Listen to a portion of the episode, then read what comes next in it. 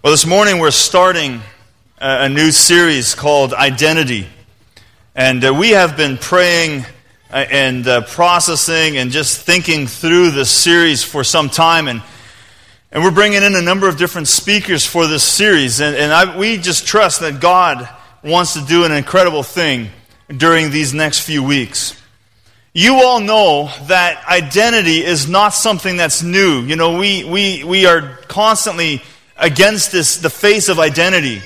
For example, if you want to travel anywhere, you're going to need to take your identification papers with you. If, let's say this afternoon, you're like, hey, let's go to Detroit, uh, you're going to do what we would do. We're going to double check, double check, double check, double check, almost all the way to the border just to make sure we have our identification papers with us because you know that if you get over there and you don't have your ID with you, you're not going to Detroit. Unless you get really, really, really lucky and those chances are getting slimmer and slimmer.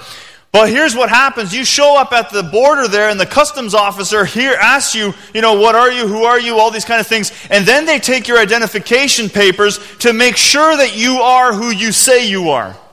Because you could go up there and you could say anything. I am so and so, and and they wouldn't they wouldn't know. They don't know you personally, and so these identification papers, they are a way of you proving that you are who you say you are. Now, let's just say you're on your way to Detroit and you're in a really big hurry to get to Detroit. And suddenly you have, you know, some lights blinking behind you, and uh, here comes this kind, loving police officer, and, and one of the first things he's going to want to know from you is, can I see some ID? License and registration, please. If they say please. And you're going to have to hand over your piece of ID again to say, here is who I am. This is who I am. And here's proof that this is who I am. If you want to go to the bank, get this. You want to go to the bank and give them your money.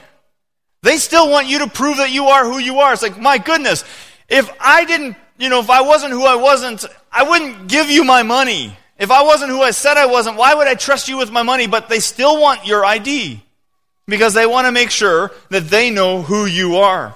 If you get married, before you can get married, you need a piece of identification paper to get the license and to get all the registration forms and stuff like that. They want to know who your mother's mother's mother's mother is, you know, because this is important. They need to know all the details of who you are. If you go to the hospital, they want your ID. You get in there and you can be basically dying and they're going to ask you for what? Where's your health card? We need to know who you are. Identification papers and identification, you know, things, uh, documents like our ID cards or um, health cards, driver's license, passports, all these are a form of identification that says, this is proof that I am who I say I am. We're not surprised by this because we've grown up in a society where you're, you're constantly having to prove your identity. You're constantly having to say, here is a, a document that proves who I am.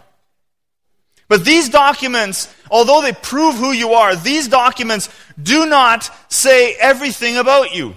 So you, I got a document that says that I am a Canadian, you know, citizen, that my name is Isaac, yes, Isaac Unger on my document, spelled with a K, some with a C, and some other other ones spelled with a Ike. So I, am really I get a lot of looks sometimes when I hand in all my documents. They're like, "Are you Isaac with a C or Isaac with a K or what's this one here saying Ike?" I don't know. I, I am, you know, I just like to confuse people. And so that's me. But these documents, they may say who you are as far as your name and stuff like that. But that's not all that there is to you. Sometimes we're also defined by what we do. You may say, well, I am a carpenter, and, and for myself, I would say, I'm a pastor. I'm a husband. I'm a father. All these things, they are part of defining who I am. These, you know, when you hear, oh, he's a pastor or he's a, you know, a mechanic, immediately there's, there's a bit of an identification that is attached to a title like that. But that again is not all that is to us. We're not just a document. We're not just, you know, a proof on piece of paper. We're not just a title that someone's given us or something that we're interested in. There's more to us than just those things. It's actually a very small part of who we are. None of these things that I've just talked about define our belief system. And I want to suggest to you today that our belief system largely determines who we are. So this is true for everyone in this room, whether you are a Christian or not. Every single one of us in this room, we have a belief system. There's something that made you do what you did today. There's something that made you not do what you didn't do yesterday. There's something that has told you how to behave. There's something that's told you things to do and not to do. It's our belief system. So our belief system largely determines who we are. So if my belief system says that I can do this or this, I'm going to go and do those things. If my belief system says I can't do this or this, I'm not going to do those things because ultimately what I believe, my belief system determines what I do and ultimately who I am. So as a Christian, myself, as a Christian, I have decided to base my belief system on the Word of God. I've taken the Word of God and I've read it, I've studied it, I've heard it preached, and I've said that what the Bible says is what I'm going to believe. And so ultimately, that makes me a Christian. I say I'm a Christian because I believe these things. I, th- my Christianity guides my belief system. So then we have to ask the question then, what is a Christian? What do we mean by being a Christian? So the question is, if I say you are, if you, I ask you, who are you? And you say, well, I'm a Christian, or what do you believe? I'm a Christian. Well, then the ultimate question is then, what is a Christian? Who are you in Christ? If I'm going to determine who I am based on Scripture and based on Jesus, we have to ask the question then, well, then who are you and what are you in Jesus? So the biggest question we have to then ask her is ask is what is a Christian? See, I've, I've come up to, against people sometimes where I say to them, okay, so what is a Christian? Tell me. If I was to, uh, you know, directly ask you to define what a Christian is, I am always amazed how many people have trouble with this question. They say, well, I'm a Christian, but I, I kind of have trouble defining it. I kind of have trouble saying exactly what it is, and, and they wrestle with it. And yet we say, well, I'm a Christian. So you need to be able to say, well, if you're a Christian, and if your life is based on Christ, then explain it. So here's the, the question What is a Christian? I'm going to give you a very simplistic answer. There's obviously much more to it than just this. But summarizing kind of all things, here, here is my very simple answer for us today. A Christian is someone who has fully surrendered to Jesus. A Christian is someone who has fully surrendered to Jesus. Acts chapter 2, verse 4 to 12 and 13, we see a beautiful example of this. Peter speaking it says, Salvation is found in no one else. For there is no other name under heaven given to men by which we must be saved. So Peter's saying you can't be saved by anything other than Jesus. So full surrender to Jesus is the only way to be saved. So what is a Christian is someone who has fully surrendered to Jesus in order to be saved by Jesus. But the verse isn't done there because what Peter wants to make sure, what the, Luke, the author, wants to make sure is that we don't just know the answer to these things, we also know how it impacts our lives. It goes on because Peter and John are before the Pharisees and the Sanhedrin and they're angry at them for preaching and they're saying, don't ever preach this again. And, and Peter basically comes out with this argument, well, salvation is found in no one else but Jesus. So how else are we going to live our lives if we can't express Jesus? But then Luke goes on and he says, When they saw the courage of Peter and John and realized that these that they were unschooled, ordinary men, they were astonished. And they took note that these men had been with Jesus. What astonished these Sadducees? What astonished these Pharisees? It wasn't how well Peter and John were able to explain what they believed. It wasn't that they were able to say, well, we are Christians because we believe in Jesus. We are Christians because we have given our lives to Jesus. What astonished these men was the courage of Peter and John. And they immediately made the connection between the courage of these two men and their relationship with Jesus. So, our relationship with Jesus Christ, when we say that we fully surrender to Jesus in order to receive Him, in order to be Christians, what we're saying with that is it is more than just knowledge. It is more than just, you know, saying certain words. It means living our lives courageously for Him. So that when people see us, they will immediately make the connection, the association. The way this person lives is obviously connected to who Jesus is. That's what was astonishing to these Pharisees and these Sadducees. So then we have to ask this question If fully surrendering to Jesus is what saves us, who is Jesus? Who is Jesus? Because if he is the one that all things kind of hinge on, who is he? If he is the only one who can save you, if he's the one that you should find your identity in, well, who is he? For this, I want you to open your Bibles. I'm not putting the words up on the screen. I want you to open your Bibles to Colossians chapter 1. We are going to look through a theologically thick passage today, and I am not going to be able to do justice to it, but we will do our best.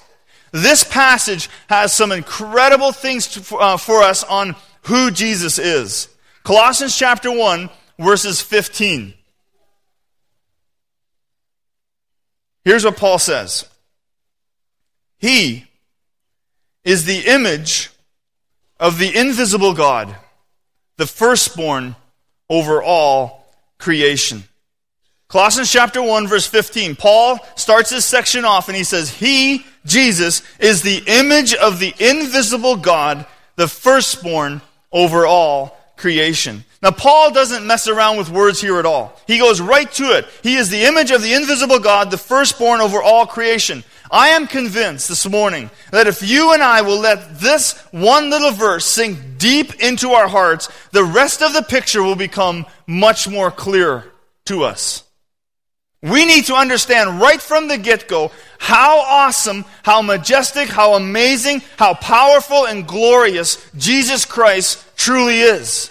I think sometimes the image that we have of Jesus is the Jesus here on earth, the Jesus who died on the cross, the, the Jesus who was covered in, you know, so, um, the, the marks from after he was beating. That's the image we often have of Jesus. But Paul said he is the image of the invisible God. What does Paul mean by these, this word image? That Jesus is the image of God. We read in Genesis chapter, you know, uh, chapter 2 that we are created in the image of God. So is Paul saying here that Jesus is merely created like we are created? Is Paul saying, well, you were created, you know, humanity was created in the image of God, and Jesus is also just created in the image of God in that same way? No, not at all. The word that Paul uses here, the word image, is a very unique word. It is only used six times in the Greek New Testament. The word expresses two different ideas. One is the is likeness, that he is the likeness, and the other word is the manifestation. What Paul is trying to teach the Colossians is that Jesus is the visible image of an invisible God. God is invisible and therefore we can't see him, but we can see Jesus, the one who lived among um, lived and moved among us for 33 years. He, Jesus, is the exact representation of all that God is. So God, we can't see him, but we were able to see Jesus. We were able to see how he lived. We were able to see the way he, he did things, and we were able to see all these things in Jesus. And Paul is saying that Jesus is the visi- is God visible to us. This is why it's so important that we accept that Jesus came in the flesh. While he was here on earth, Jesus was fully God and he was fully man. He was fully human. Had Jesus not been fully human, we would not have, he would not have been able to make God visible to us we would have still never been able to fully see who God is and what God is. Jesus showed us what God is like. For example, we say God is love. Well, we, we could know that and we could hear that and we could say, well, but what does that mean to us? How is God love? How does God love? Well, then you go to Jesus and you see how Jesus loved people. And so God, who is invisible, becomes visible through Jesus because through Jesus, God shows us what his love is like. It's unconditional. It's for everyone. God is love. Well, what does that mean? Well, look at Jesus and look at how he loved people. And then we have a much clearer image of what God's love is like. You and I both know that we can hear tons and tons of sermons on love, but they will never even begin to compare to being loved. You can hear every sermon you've ever heard on love, but until you have fully experienced and felt love, only then do you really know what it's like. We could bring in the most educated, educated scholars and have them expound the finest points of compassion and tell us everything that there is about compassion, but they will never compare to feeling compassion until someone expresses compassion to you. And in a sense, that's what Jesus did.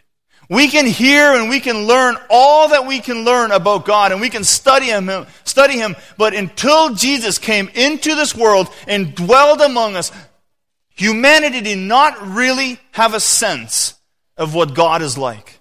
But now, in Jesus, we see the invisible God because God made him visible through Jesus. Hebrews chapter 1 verse 3 says this, the Son is the radiance of God's glory and the exact representation of his being, sustaining all things by his powerful word. After he had provided purification for sin, he sat down at the right hand of the majesty in heaven. Jesus, the Son, the exact representation of God. If you want to know the heart of God, all you have to do is get to know the heart of Jesus. If you want to know the heart of Jesus, all you got to do is read the Gospels and see how Jesus lived with people. If you want to know the love of God, you want to know the patience of God, the kindness of God, look at Jesus. Because Jesus is the exact representation of who God is. All of God's attributes are wrapped up in Jesus. Let's continue reading. Verse 16.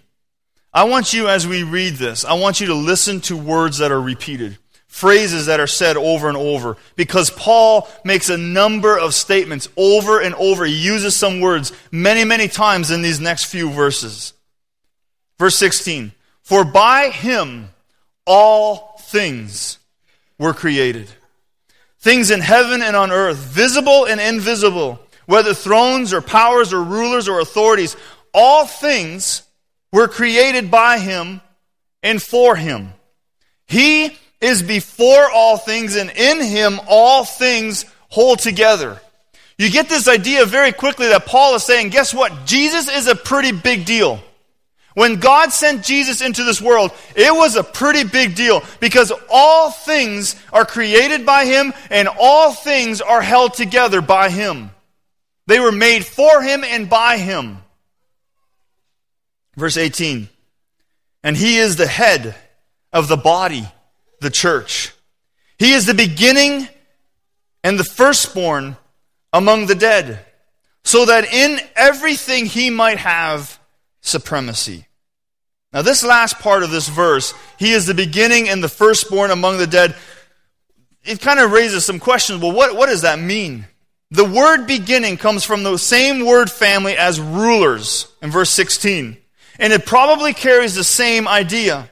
Jesus is at the beginning of or the ruler over God's new creation, the church.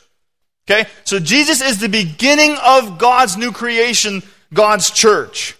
Firstborn among the dead is a metaphor for Jesus' resurrection. The purpose clause that follows is that in everything he might have supremacy. This articulates another result of God's positive verdict of Jesus' mission here in the empty tomb. The word the NIV uh, translates supremacy from comes from the word, fa- uh, word family as first. And the focus of the, and the purpose, the focus, purpose of God's new creation, to rank Christ as most important over all things. So here God has said, I'm going to send Jesus And in him will be my fullness. In him I will create everything. Through him I have created in him. Through, through him I have created all things, and in him all things are held together. He is the birth of the new church. Verse 19 For God was pleased to have all his fullness dwell in him, and through him to reconcile to himself all things, whether things on earth or things in heaven, by making peace through his blood shed on the cross. Simple question. What have we done so far? Here's this beautiful description of what Jesus has done. Here's this beautiful description of what God has done through Jesus. So the question is, what have we done so far? What has humanity done so far? And the answer is absolutely nothing. So God has made Jesus to be the one who has supremacy over all things. And Paul hasn't even mentioned us yet. Philippians chapter 2 verse 9 to 11 says, Therefore God exalted him to the highest place and gave him the name that is above every name, that at the name of Jesus every knee should bow in heaven and on earth and under the earth, and every tongue confess that Jesus Christ is Lord to the glory of God the Father. Under Jesus, or in Jesus, all things are held together, and every knee will bow in recognition that Jesus Christ is over all things. So, where do we come in? Verse 21. Paul says this Once you were alienated from God and were enemies in your mind because of your evil behavior. It's kind of an interesting way to bring us into it, right? So he's saying, here's how amazing Jesus is, and here's all the things that Jesus was, has done. And then he says to the Colossian church, and remember you. You were alienated from God. You were enemies in your own minds because of your evil behavior. Our thinking and our mindset was so wicked that we couldn't even save ourselves through our thoughts. We may have thought, well, if I do this, or if I do this, or if I do this, maybe somehow that will save me. But our thinking was corrupted by our behavior, and we could not even think in a godly way. And then comes the big contrast. Verse 22. But now, but now, he has reconciled you by Christ's physical body through the death. Through death. Let me read that again. But now he, God, has reconciled you by Christ's physical body through death to present you how? Some of you are going to find this difficult to believe. How does God now view you through the eye or through the lens of Jesus? He has reconciled you, God has reconciled you through Christ's death. So that when God looks at you through the lens of Jesus, what does he see? He sees you holy in his sight, without blemish and free from accusation. That when God looks at you through the lens of Jesus and being reconciled through Jesus, God sees you as holy in His sight, without blemish, and free from accusation. Now, that didn't get anything in this room, but that should have got a whole lot of applause in this room because there is nothing that you and I can do to save ourselves. Everything that should be done and everything that could be done to save us has been done through Jesus Christ. And now, when God looks at you because you say, I identify with Jesus, I have fully surrendered to Jesus, and now when God looks at you through the lens of Jesus, He sees you as blameless, without blemish, and free of accusation. Nothing we could have ever done. Nothing we ever did in ourselves. It was all through Jesus. But some of you are going to jump immediately to the next verse and say, ah, ah, ah, ah, but look. If you continue in your faith, established and firm, not moved from the hope held out in the gospel, that this is the gospel that you have heard and that has been proclaimed to every creature under heaven and to which I, Paul, have become a servant. Some of you are going to immediately jump to that verse and say, yeah, but only if I do certain things. Let me poke at you a little bit this morning. I think far too many Christians think that their faith is about them. Far too many Christians believe that they will save themselves. We would never say that. Oh, Jesus saved me if I do these things. See, it says right here, if I continue in my faith, if I stand firm, if I am established. But listen to what Paul says. He says, I have become his servant to this gospel, that Jesus has done all things to that gospel. I have become a servant. So how do you then remain faithful? How do you then stand firm? Listen to what Paul says in verse 29. To this end I labor, struggling with all his enemy, energy, which so powerfully works in me. Here is a truth that you may not like. You cannot please Jesus without Jesus. You cannot live for Jesus without Jesus. There is nothing that you and I can do that we cannot, that we have, there's nothing that you and I can, can do that does not first have to come through Christ. You and I, we do not have it within ourselves to please God. It is only done through Jesus. So here's a little takeaway that I want you to go with. You cannot do for you what only Jesus will do in you. You cannot do for you what only Jesus will do in you. God took Jesus and gave him supremacy. And God said that under Jesus are all things. There is no sin that you can commit. There is no action that you've ever done. There's nothing that is not under the authority of Jesus. And then God says that if you accept and fully surrender to Him, then I will view you through the lens of Jesus.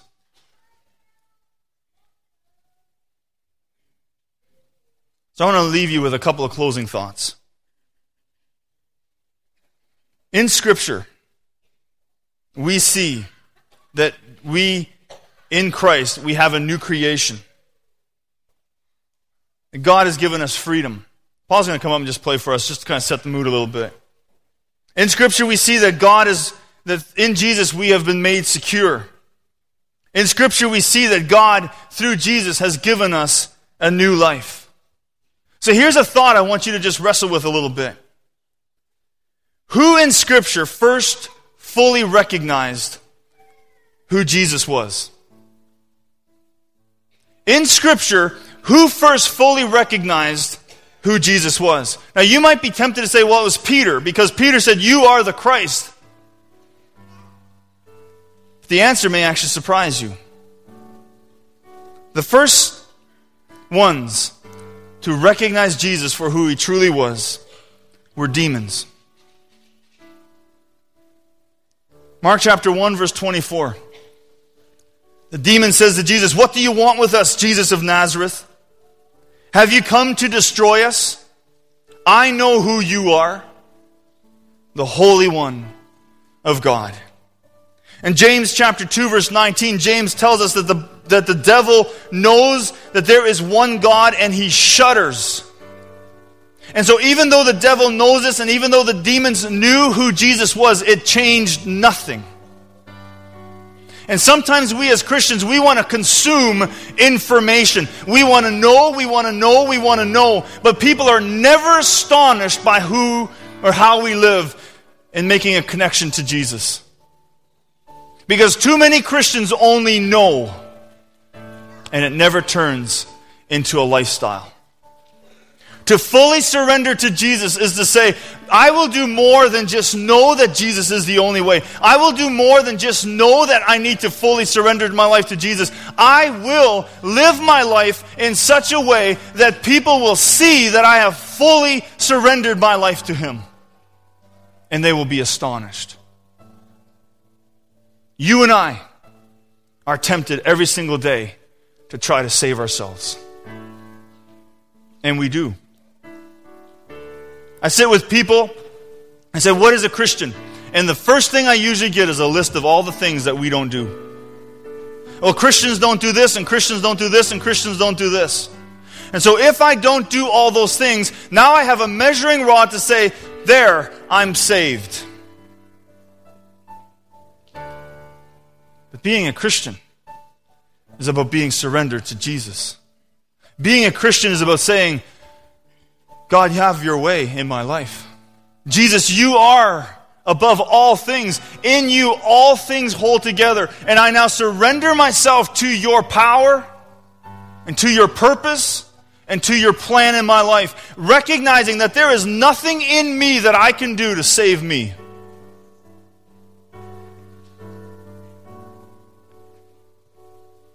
Another thought I have for you is what if you've never accepted Jesus Christ as your Savior? What if right now you're sitting here and you are still alienated from God? The good news for you is this that Jesus wants to reconcile you to God. Jesus wants to reconcile you to God. And as you saw in the passages before, Jesus has already done everything. That in Jesus, God has accomplished everything that He needs to accomplish. All you need to do now is turn your life over to Him and say, Jesus, I surrender.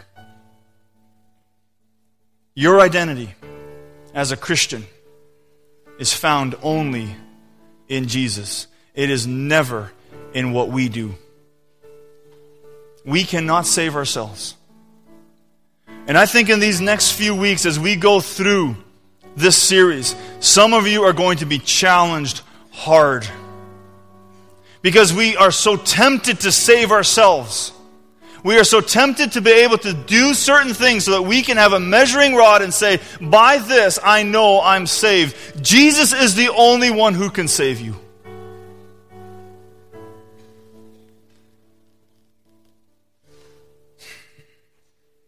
My prayer has been that whether you are a first time person who's going to say, I surrender to Jesus, my prayer has been that you would do that today. My prayer has also been if you've been a Christian for a long time, but you've always kind of held your Christian life in your own hands, you made the decisions, you made the rules. I'm asking and I've been praying that God would somehow break you today and say, No, it is only Jesus who has authority in my life. And I will fully surrender to Him, recognizing that only Jesus has the supremacy over all things. So, who's in charge of you?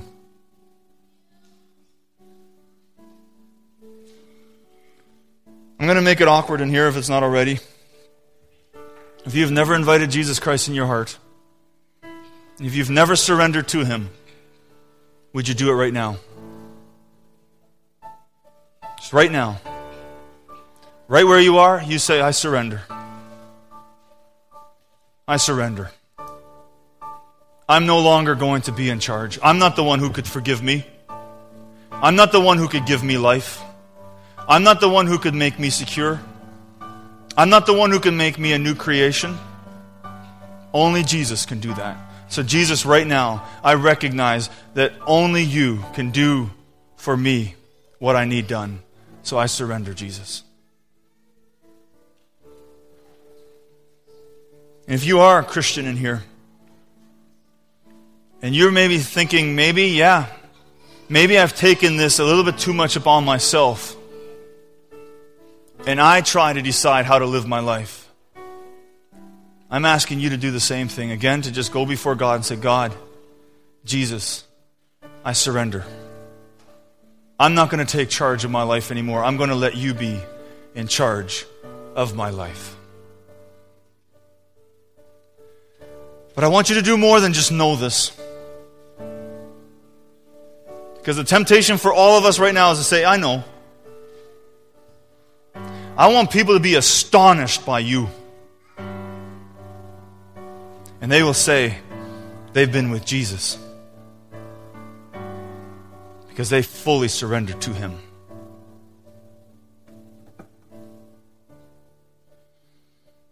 Amen? Heads up, we're not being whipped. God loves you. God has a plan for you. But some of you don't get it. Some of you don't get it. I can see that. I'm sorry, but I'm going to call it out. Some of you don't get it right now.